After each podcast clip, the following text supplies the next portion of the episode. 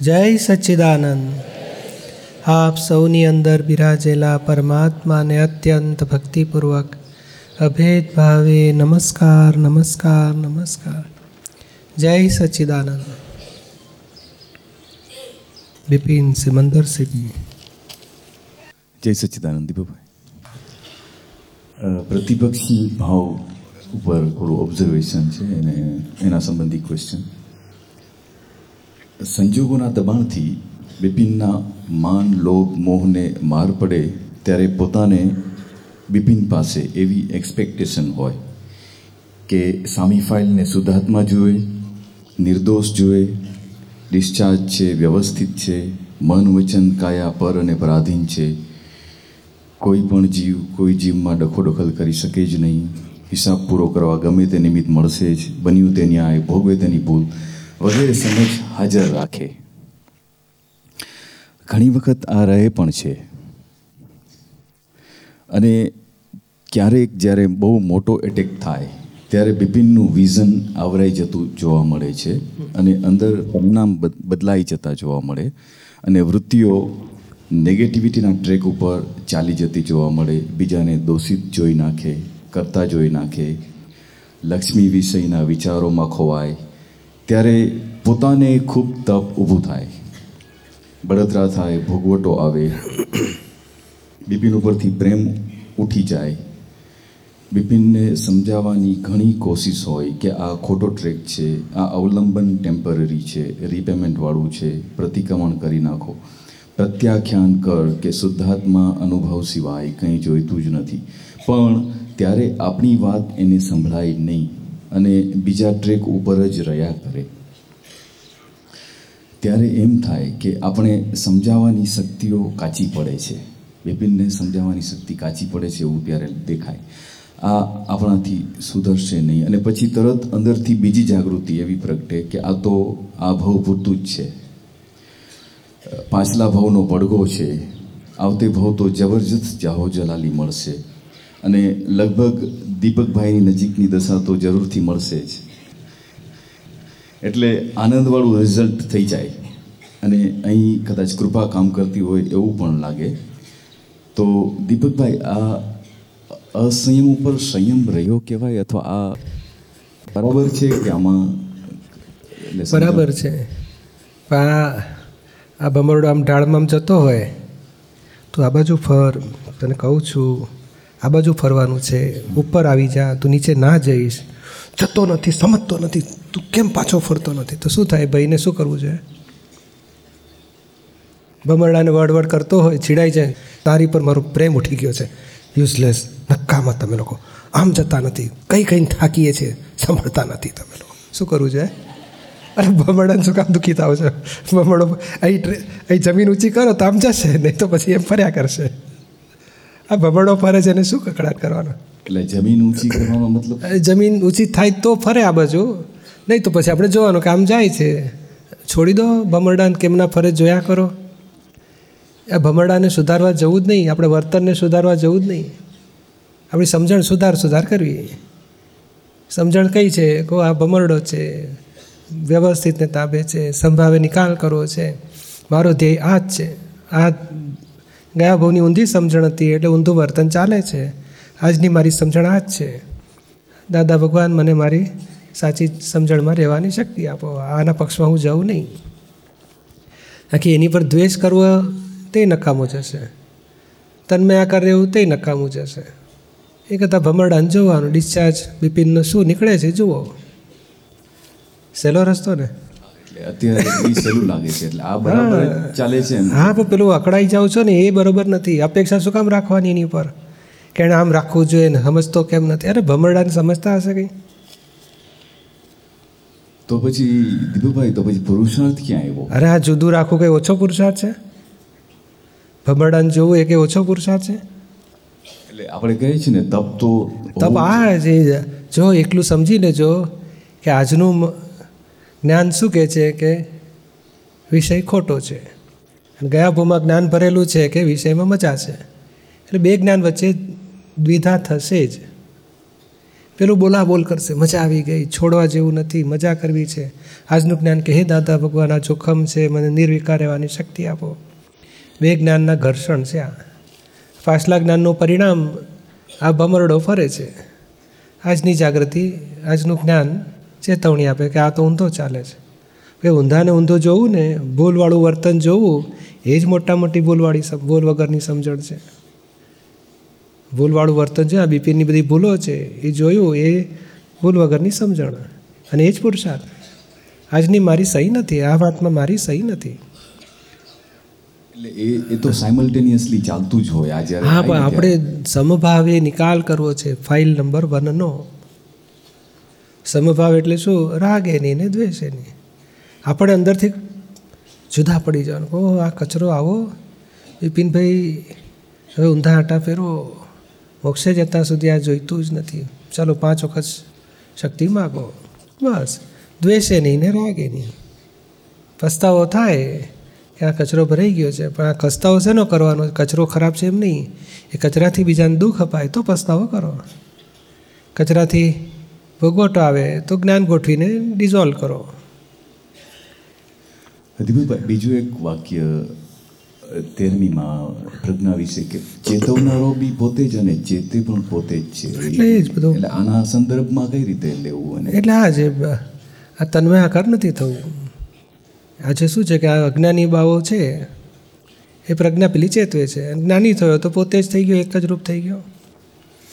એટલે આપણે જ્ઞાનમાં ફેરફાર કરીએ છીએ. એ જ્ઞાનમાં ફેરફાર કરવો એ પુરુષાર્થ છે. પ્રકૃતિમાં ફેરફાર કરવો ને એ પુરુષાર્થ નથી.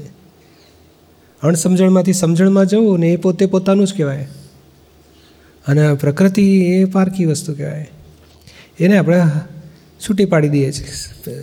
સામ, પછી દામ, દંડ અને ભેદ. આ ભેદ જ પાડી દેવાનો. તમે જુદા ને અમે જુદા. અમારો ધ્યેય નથી આ. પછી અમુક ફાઇલનો નિકાલ ખૂબ જ અશક્ય લાગતો હોય ખૂબ મહેનત માગી લે એટલે એવો લાગતો હોય. તો ત્યાં દાદાને સ્પેશિયલ પ્રાર્થના થઈ શકે? હા તો કોણે કરવાની? એટલે બિપિન પાસે હા તો કરાવવાનું કે ભાઈ કરો સરસ. દાદા ભગવાન શું કરશો? મારી આ ફાઇલનો નિકાલ કરી નાખો. ઓર્ડર તમને કરું છું જ માગીએ. આગળ જો કે એમના માટે ખૂબ જ પ્રાર્થના થાય શક્તિઓ મગાય અને બિપિન માટે પણ ખૂબ જ પ્રાર્થના શક્તિઓ મગાય જ છે એમ. એમને આ ફાઇલનો સંભાવ નિકાલ કરવો છે એ મને શક્તિ આપો. અને પછી એની માટેના અભિપ્રાયનું લિસ્ટ જો જુઓ. ફાઇલ ચીકણી નથી આપણા અભિપ્રાયો ચીકણા છે. એની માટે શું શું નેગેટિવ અભિપ્રાય પડ્યા છે? શું શું અપેક્ષાઓ રાખીએ છીએ? એ ચેક કરો. આપણી અપેક્ષા નહીં, આ ફામ, થાંભલો વચ્ચે નડતો હોય, બહુ ચીકણી ફાઇલ, થાકી ગયો. નહીં, પીધેલો માણસ શું કરે?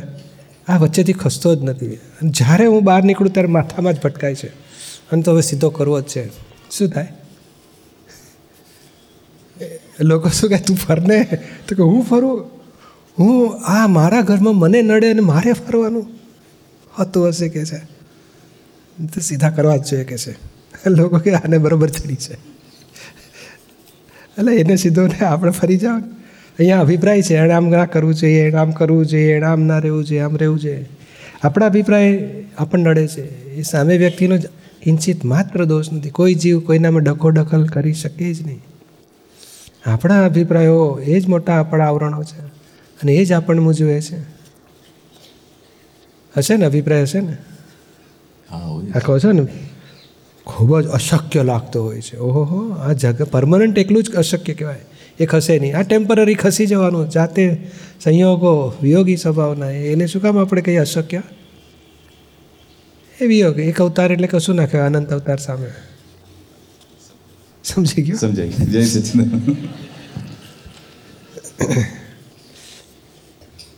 આપણે ઘણીવાર એવું થાય કે કંઈ પણ ના થયું હોય ને આપણી સાથે છતાં આપણું મન ગભરાયા કરે. કંઈ ના થયું હોય. અને થોડા દિવસ પછી કંઈ થાય. તો આપણે ત્યાં આટલું બે દિવસ પહેલાં મન ગભરાતું હતું અને અત્યારે થયું. તો એવું કેમ થતું હોય? એ એ સંજોગ ઉપર છે બધું. અને ખરેખર નાય થાય કોઈ વખત. આપણી કલ્પના જ હોય છે કે આપણી પેલી ઈચ્છા હોય કે ભાઈ આવું થાય તો સારું, પછી કે નહીં થાય તો, એટલે બુદ્ધિ જ કલ્પના ઊભી કરે કે નહીં થાય તો, નહીં થાય તો, નહીં થાય તો. પછી ભોગવટો આવી જાય. અને આપણને જે સપના આવે ને, એના હકીકત સાથે કોઈ સંબંધ ખરો? ખરેખર નથી. ખરેખર નથી, પણ સપના અને હકીકતમાં કનેક્શન શું છે? સ્વપ્નું એ પણ ગયા ભાવનું ડિસ્ચાર્જ કર્મ છે. અને આજની હકીકત પણ ડિસ્ચાર્જ કર્મ છે. કોઈ વખત એવું દેખાય કે આ સ્વપ્નમાં સત્સંગ દેખાયો અને મહિના પછી તમે અહીં આવો આવો સત્સંગ તમને આવો મને આવું સપનું આવ્યું હતું ને એ જ મેં વસ્તુ આ જોઈ. ખરેખર ડિસ્ચાર્જ કર્મ છે.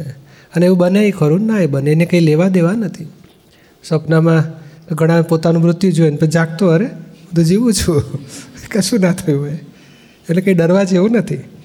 હા, કોઈ સારી વસ્તુ આવી હોય તો આનંદમાં રહેવું. સારું દેવદેવીઓનું સપના આવ્યા હોય તો આનંદમાં રહેવું. અને કંઈક ખરાબ આવ્યા હોય તો દુઃખી નહીં થવાનું. જે ભગવાનને માનતા હોય, એ ભગવાન મારે આની સાથે લેવા દેવા નથી. માફી માગું છું.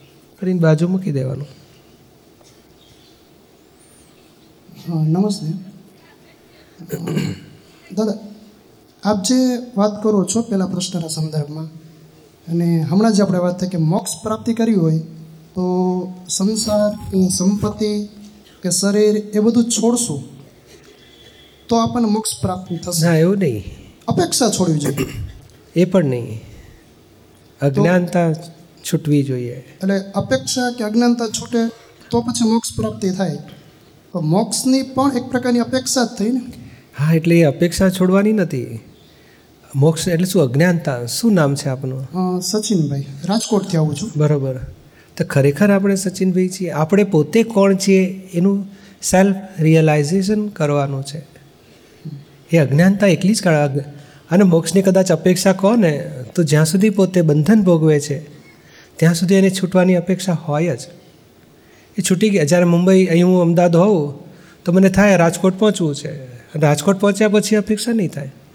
હું બંધનમાં છું ત્યાં સુધી મને ત્યાં મારે છૂટવું છે. એમની એક બાજુથી આપણે એમ કહીએ છીએ કે ભાઈ બધું છોડી છોડ છોડવાની વાત જ નથી અહીંયા અહીં છોડવાની વાત નથી અણસમજણ કાઢી નાખવાની વાત છે. કોઈ વ્યક્તિ વસ્તુ કે સંજોગને ફેરફાર કર્યા વગર આપણી અણસમજણ કાઢો. અને સાચી સમજણ જ્યાંથી મળે ત્યાંથી મેળવો. અને ટૂંકમાં સંસારમાં રહીને પણ મોક્ષની પ્રાપ્તિ તો થઈ જ શક- ને? કોઈ પણ વસ્તુ. હા સંસારમાં રહીને ઘર છોડવું કે જરૂર નથી. જરૂર નથી. ખરેખર નથી. હા મારો પ્રશ્ન હોય છે હા. કે આત્મા અને જીવ એ બંનેમાં શું ફેર છે? આત્મા શું અને જીવ શું? આ એક અને બીજું એ કે આત્મા જો શરીરની અંદર હોય તો ચોક્કસ એની જગ્યા ખરી? કોઈ કઈ જગ્યાએ આત્મા છે? એટલે આત્મા અને જીવમાં બંનેમાં શું તફાવત છે? અને જો આત્મા હોય તો ચોક્કસ એની જગ્યા કઈ? આ ચંદ્રમાં તમે જોઈ લો કે? હા. એ ચોથ હોય ચોથ અને ચંદ્રમામાં શું ફેર હશે એકનો એક જ ને.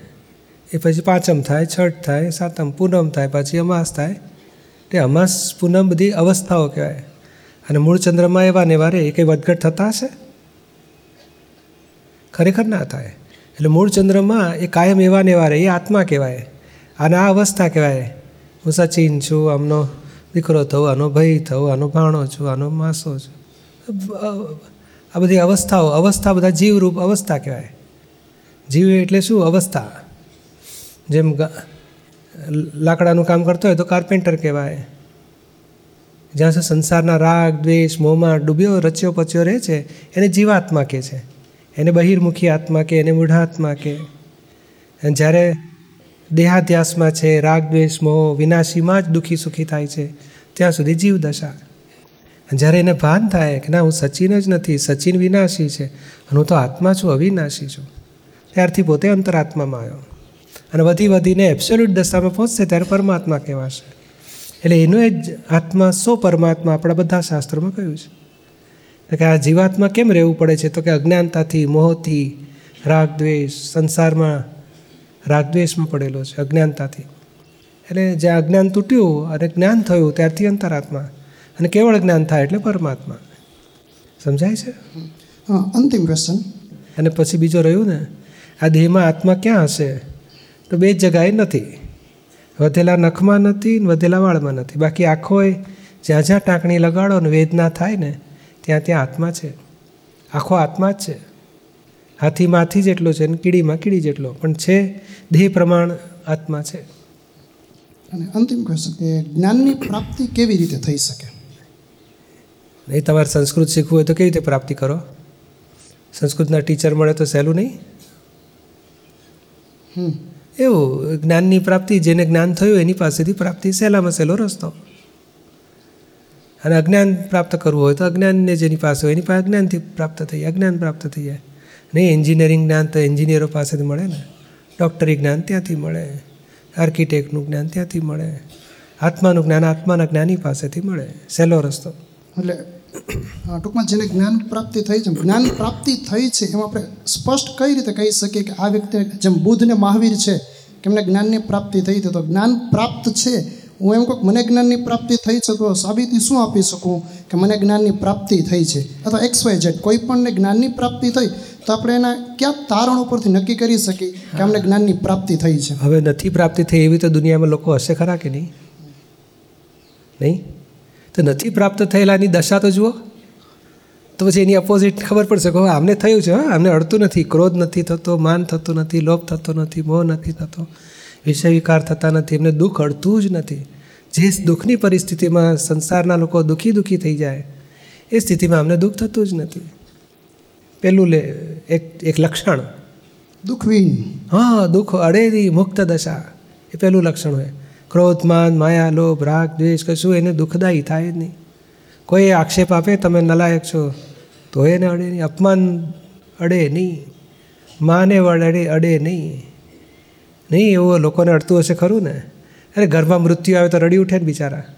મારી વાઈફ એક્સપાયર થઈ ગઈ મારો છોકરો એક્સપાયર તો કે આમને ઘરમાં એ મૃત્યુ થાય ને તો અડે નહીં. અંદર આત્મા એટલે શું? વિનાશી વસ્તુઓમાં જેને રાગદ્વેષ થાય નહીં તે આત્મા. હર્ષ શોક થાય નહીં વિનાશી વસ્તુ મળી જાય તો શોક હર્ષ થઈ જાય. વિનાશી વસ્તુ ગુમાવી બેસે તો દુઃખ થઈ જાય. એવી સ્થિતિ એમને ના હોય. ઓકે થેન્ક યુ સમજાય એ વાત છે? હા બરાબર છે. પહેલો તે પહેલો. આપણે ટ્રાફિકમાં જે ઘૂસી ગઈ પહેલો ગણાય. ચાલુ કરી દો. જય સચિદાનંદ. બોલો. આપણે અહીંયા અત્રે ઉપસ્થિત તમામ એ ભગવાનમાં શ્રદ્ધા રાખીએ છીએ અને માનીએ છીએ. સમગ્ર વિશ્વ પણ માને છે. પણ એક તમામ ધાર્મિક સંસ્થાઓએ અને બધા લોકો એમ માને છે કે ભગવાન છે આ દુનિયાની અંદર, કે શ્રદ્ધા રાખે છે. પણ એ જ બાજુ એ તમામ ધાર્મિક સંસ્થાઓ અને લોકો અને હજારી એવી પુસ્તકો લખાય છે સમાજની અંદર, કે સબકોન્શિયસ માઇન્ડ અને કોન્શિયસ માઇન્ડ આપણું જાગૃત મન અને અર્ધ જાગૃત મન. જાગૃત મન વડે આપણે જે કાંઈ માગીએ છીએ એ અર્ધજાગૃત મન ગમે એમ કરીને દુનિયામાંથી આપણને આપે છે. આપણી ઈચ્છા શક્તિ જ આપણને આપે છે સમગ્ર વિશ્વની અંદર બધી વસ્તુ. તો પછી વેર ઝ ગોડ ભગવાન ક્યાં છે? Any difference between subconscious mind and God અને જો ઈચ્છા પૂરી કરતા હોય એ કોણ કરતું હશે? જગતમાંથી તમે કહો છો ને આપણી ઈચ્છા પ્રમાણે બધું આપે છે. આપનારો કોણ? સમગ્ર લોકો બધા એમ કહે છે કે આપણે પ્રાર્થના કરીએ છીએ ભગવાન પાસે પણ ધાર્મિક સંસ્થાઓ પણ એમ કહે છે કે ભગવાન પાસે આપણે માગીએ આપણને આપે છે. પણ છતાંય તેમ છતાં ઘણી ધાર્મિક સંસ્થાઓ અને ઘણા લોકો અને ઘણી પુસ્તકો એટલી સ્વામી વિવેકાનંદે પણ એમ કહેલું હતું કે આપણી ઈચ્છા શક્તિ જ આપણને બધું આપે છે. વિસિંગ પાવર એ બરાબર ભગવાન અને આની વચ્ચે ફેર શું? એટલે ભગવાન આવું તેવું કરતા જ નથી. તમારી ઈચ્છા શક્તિ એ બરોબર છે. પણ આપણું ધાર્યું થાય છે? હા ઈ એ વસ્તુ બને પાછો વિરોધાભાસ છે. તો ટોટલી નથી આગળ આપણે જે માંગીએ છીએ ને એ આપણે મેળવીએ છીએ. તો પછી ભગવાન આપે છે કે પછી ના ભગવાન તો આપતા જ નથી. નહીં હનુમાનજી પાસે પ્રાર્થના કરે કે હે હનુમાનજી મને એક વાઈફ મળે બે બાબા મળે તો હનુમાનજી આપે? એની પાસે હોય ના શું આપે બિચારા? બ્રહ્મચર્યને આશીર્વાદ આપે? એવી આ ભગવાન પાસે આવું સંસારની કોઈ ચીજ નથી એ ન ભગવાન. અને ભગવાન પાસે સંસારની ચીજ માગે તો ભગવાન પાસેથી કશું ના મળે. ભગવાન પાસે જ્ઞાન છે, આનંદ છે. એ તો સંસારી ચીજો નથી. હવે સંસારી ચીજો કેવી રીતે મળે છે? તમારી ઈચ્છા શક્તિ એ કોઝિસ કહેવાય છે. અને સંસારી ચીજો તમને મળશે, પણ નિયમ કેવો છે?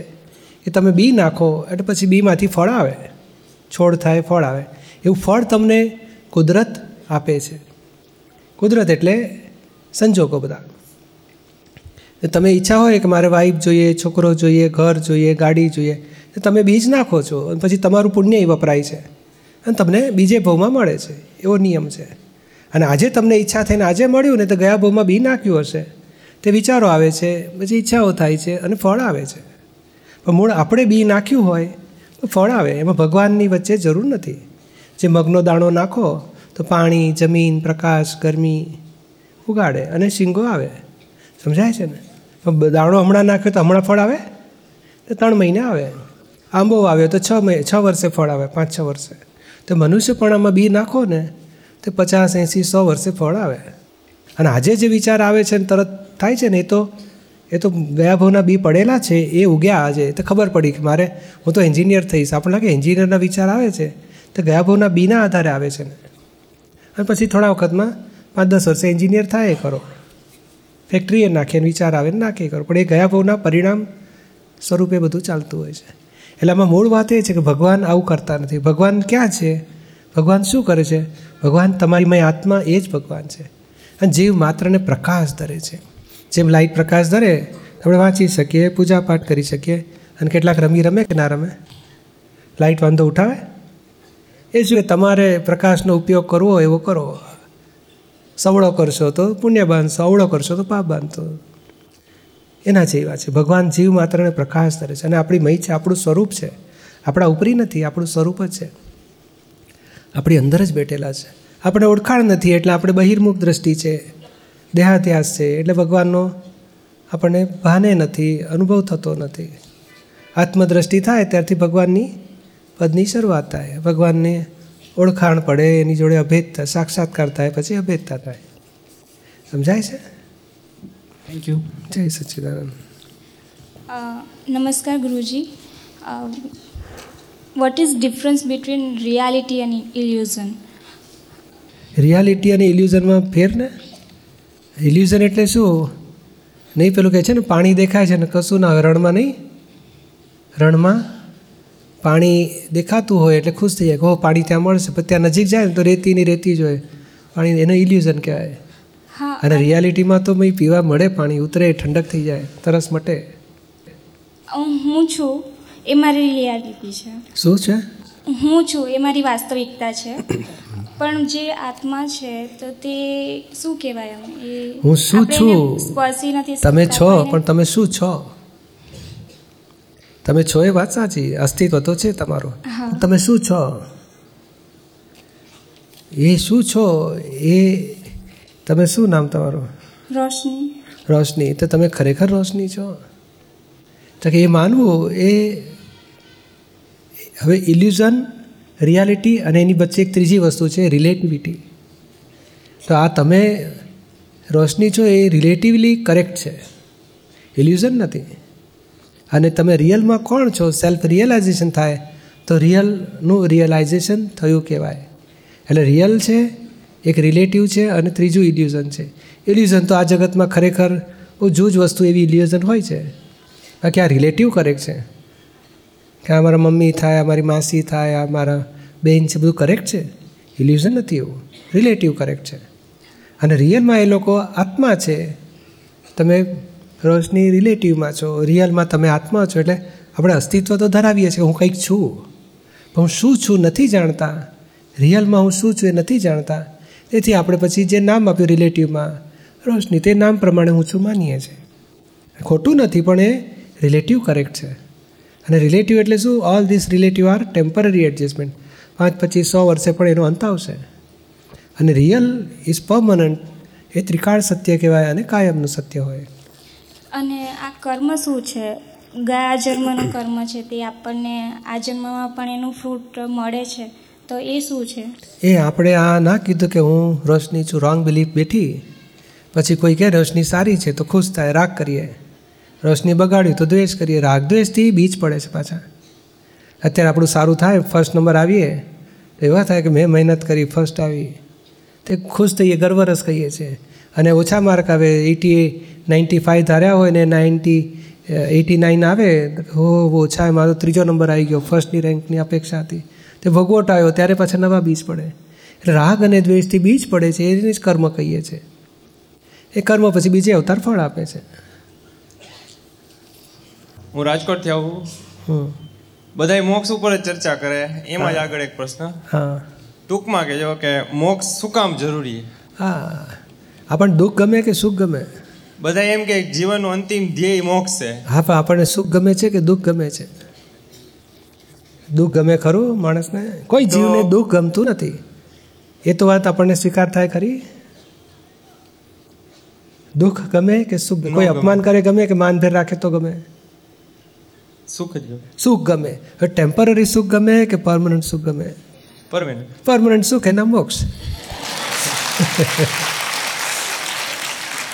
અને એક જન્મમાં મોક્ષ ન પણ મળે, એવું બની શકે ને? ના, એક જન્મમાં મોક્ષ મળી પણ શકે, એવું બને ને. પણ મોક્ષ બે સ્ટેજો હોય છે. એક દુઃખનો અભાવ, એ પહેલા સ્ટેજનો મોક્ષ છે. અને કર્મોનો અભાવ, એ છેલ્લા સ્ટેજનો મોક્ષ છે. એ બે સ્ટેજે મોક્ષ હોય. એ કારણ સ્વરૂપનો મોક્ષ, પરિણામ સ્વરૂપનો મોક્ષ. તો કારણ સ્વરૂપનો મોક્ષ તો એક ભાવમાં થાય જ. દાદા પાસે તો બે કલાકમાં થતો હતો અને પરિણામ સ્વરૂપનો મોક્ષ તો હવે કેટલા આપણે કર્મો બાંધી લાયા છે કર્મ ફળ ભોગવવાના. એ ખલાસ થાય પછી એ મોક્ષ થાય. તો ભગવાનને પણ મોક્ષની જરૂર પડે? હા એ ભગવાન જે થયા ને બધા માણસમાંથી ભગવાન થયેલા. એ અજ્ઞાનતામાં હતા ત્યાં સુધી બંધનમાં જ હતા કર્મ બાંધતા હતા અને ફળ ભોગવતા હતા. બંધન એમનું તૂટ્યું ક્યારે? તો કે આત્મજ્ઞાન થયું ત્યારે. એટલે કારણ મોક્ષ પહેલાં પ્રાપ્ત કર્યો પછી નવા કર્મ બંધાવા ના દીધા. એટલે છેલ્લો મોક્ષ પછી એમણે જ પ્રાપ્ત કર્યો. એટલે બધા ભગવાનને મોક્ષ પ્રાપ્ત કર્યો હતો એટલે એક જન્મમાં એટલે એમ ટૂંકમાં કેવું કે એક જન્મમાં ન પણ મળે ને? હા એટલે કેવું છે કારણ સ્વરૂપનો મોક્ષ તો એક જન્મમાં મળી શકે. પરિણામ સ્વરૂપનો મોક્ષ આ કાળમાં આ ક્ષેત્રથી થતો નથી. એટલે બે ત્રણ અવતાર જતા રહે. એટલે ભગવાનને પણ દસ અવતાર લેવા પડ્યા છે ને ના એવું નહીં. જેને અવતાર જો અવતાર લેવા પડે એ જુદી વસ્તુ છે. અને મોક્ષ એ એ- એટલે જે ભગવાને અવતાર લીધા એ જુદી વસ્તુ છે. અને અવતાર એટલે શું છે? મોક્ષ દેવા માટે. ના ભગવાન અવતાર લેતા જ નથી. આ તો અવતારી પુરુષને લોકો ભગવાન કહે છે. ધારો કે દાદાજી થયા તો કે એમને જ્ઞાન થયું આબોમાં તો કે છે અમે હજુ એક બે અવતાર લઈશું પછી મોક્ષે જઈશું. અહીંયા બધા બેઠા ત્યાં સુધી એમને અવતારી પુરુષ કહેવાય. એટલે જે મહાન પુરુષો હોય ને તે બે ત્રણ અવતાર છેલ્લા એમના એવા હોય કે જગત કલ્યાણ કરે. પોતાનું આત્મજ્ઞાન થયું હોય અને લોકોના કલ્યાણ માટે અને તે વે ટુ મોક્ષ. મોક્ષે જતાં એક બે ત્રણ અવતાર થઈ જાય બાકી અવતાર પોતે લેતા નથી થઈ જાય છે કર્મના ફળ રૂપે આપણે જે કર્મો હોય એ જ આપણને મોક્ષ માટે રોકે છે. રોકે છે કે ઉપયોગી થાય ના રોકે રોકે એટલે શું કે પુણ્ય કર્મ એવું હોય છે તે આપણને મોક્ષની લિંક મળી આપે જ્ઞાની ભેગા કરી આપે સંજોગ ભેગા કરી આપે એવું બની શકે. બાકી કર્મો તો રોકે છે કારણ કર્મો એટલે અજ્ઞાનતાથી આવરણ આવ્યા છે એ આપણને આત્મા અનુભવવામાં રોકે એવા છે. કારણ અજ્ઞાનતા હતી ને એટલે એનાથી ઊભી થયેલી વસ્તુ નુકસાન કરે આપણને. તો અહીંયા બેઠા એ બધાને તો ખબર મોક્ષ એટલે શું કે એને મોક્ષ આપણે મેળવવું જોઈએ. પણ જે લોકો એવા વિસ્તાર એને કે એ કંઈ ખબર જ નથી મોક્ષ શું છે તો એને મોક્ષ નહીં મળતો હોય? ના એવું નથી. એવું નથી. નહીં આ પીએચડીમાં જેટલા છોકરા આવ્યા એ કેટલાક બાળ મંદિરમાં ના હોય એ કોલેજમાં એ સ્કૂલના બાળ મંદિરથી પીએચડી સુધીની વર્ગો હોય કે નહીં કોલેજમાં? તો કેટલાકને પીએચડી ને પેલું કોલેજમાં આવ્યા કેટલાક પીએચડીમાં આવ્યા તો આ બાળકો પછી મોટા થઈને આવશે કે નહીં એટલે બધા ડૉક્ટર થવાનો અધિકાર ખરો કે નહીં? બધા બાળકો જે બેઠા છે સ્કૂલમાં, બધાને ડૉક્ટર થવાનો અધિકાર છે. બની શકે કે નહીં? એ રીતે મોક્ષનો બધાને અધિકાર છે. આ થોડા ડેવલપમેન્ટમાં પછી આવશે. બાકી દુઃખ તો કોઈને ગમતું જ નથી, એટલે દુઃખમાંથી સુખ તરફ જવાનો પ્રયાણ ચાલુ જ હોય છે. અને પરમનન્ટ સુખ શોધી રહ્યા છે. અને મળે ત્યારે મોક્ષની શરૂઆત થઈ એની. અમે ઘણા સ્તરે અત્યારે પ્રવાસમાં આવ્યા એટલે ઘણા સ્તરે સ્થળે ગયા. ત્યાં બધા બધા અમે ભવિષ્યના શિક્ષકો બનવાના એ એટલે બધાએ જુદી જુદી સલાહ આપી કે તમે આ કરો આ કરો. તો તમે પણ એક સલાહ આપી દેજો બધાને. શેને કઈ સલાહ આપીએ શિક્ષકવાળાને કઈ સલાહ આપવાની એમ? એ શિક્ષકવાળો કેવો છે, બહુ પવિત્ર રહેવું છે એણે આજે હું પવિત્ર રહું તો બધાને ટીચિંગ સારું કરીને હું આમ બીડીઓ ફૂંકતો, હા, બીડી ન પીવી જોઈએ. હું ક્રોધ કરતો, ક્રોધ ન કરવો જોઈએ. એ કંઈ સુધરે? આપણામાં ચારિત્ર બળ એવું હોવું જોઈએ, બહુ પવિત્રતા. તો પછી એને એમને પ્રગ બધાને પરિણામ ઊભા થઈ જાય. સમજાય છે ને? એટલે આપણે મેં ભણતરની રીતે સરસ થાવ અને પછી ક્રોધી હોઈએ, માની હોઈએ, લોભી હોઈએ, મોહી હોઈએ, વિકારી હોઈએ. તો પછી છોકરાના સંસ્કારમાં કંઈ ઢાક પડી જશે. એટલે પવિત્ર થવાનો ધ્યેય રાખવો જોઈએ અને એની માટે જેમ આપણે ડૉક્ટરે, અરે, તમે ટીચિંગના કોર્સ કરો છો ને? નહીં, કોર્સ કરવા પડે ને, સ્કૂલમાં મળવું ના પડે. એવું સંસ્કારી થવા માટે દાદા ભગવાનની સ્કૂલમાં દાખલ થવું પડે. અરે એમાં કયા સંસ્કાર મળે? તો રાગ, દ્વેષ, મોહ કસાય લોભ, લાલચ, વિકાર, એ બધામાં કેવી રીતે મુક્ત થઈએ અને પવિત્ર થઈએ, પ્યોર થઈએ? એની દવા મળી જશે. પછી તમે લોકોને બહુ હેલ્પ કરી શકશો.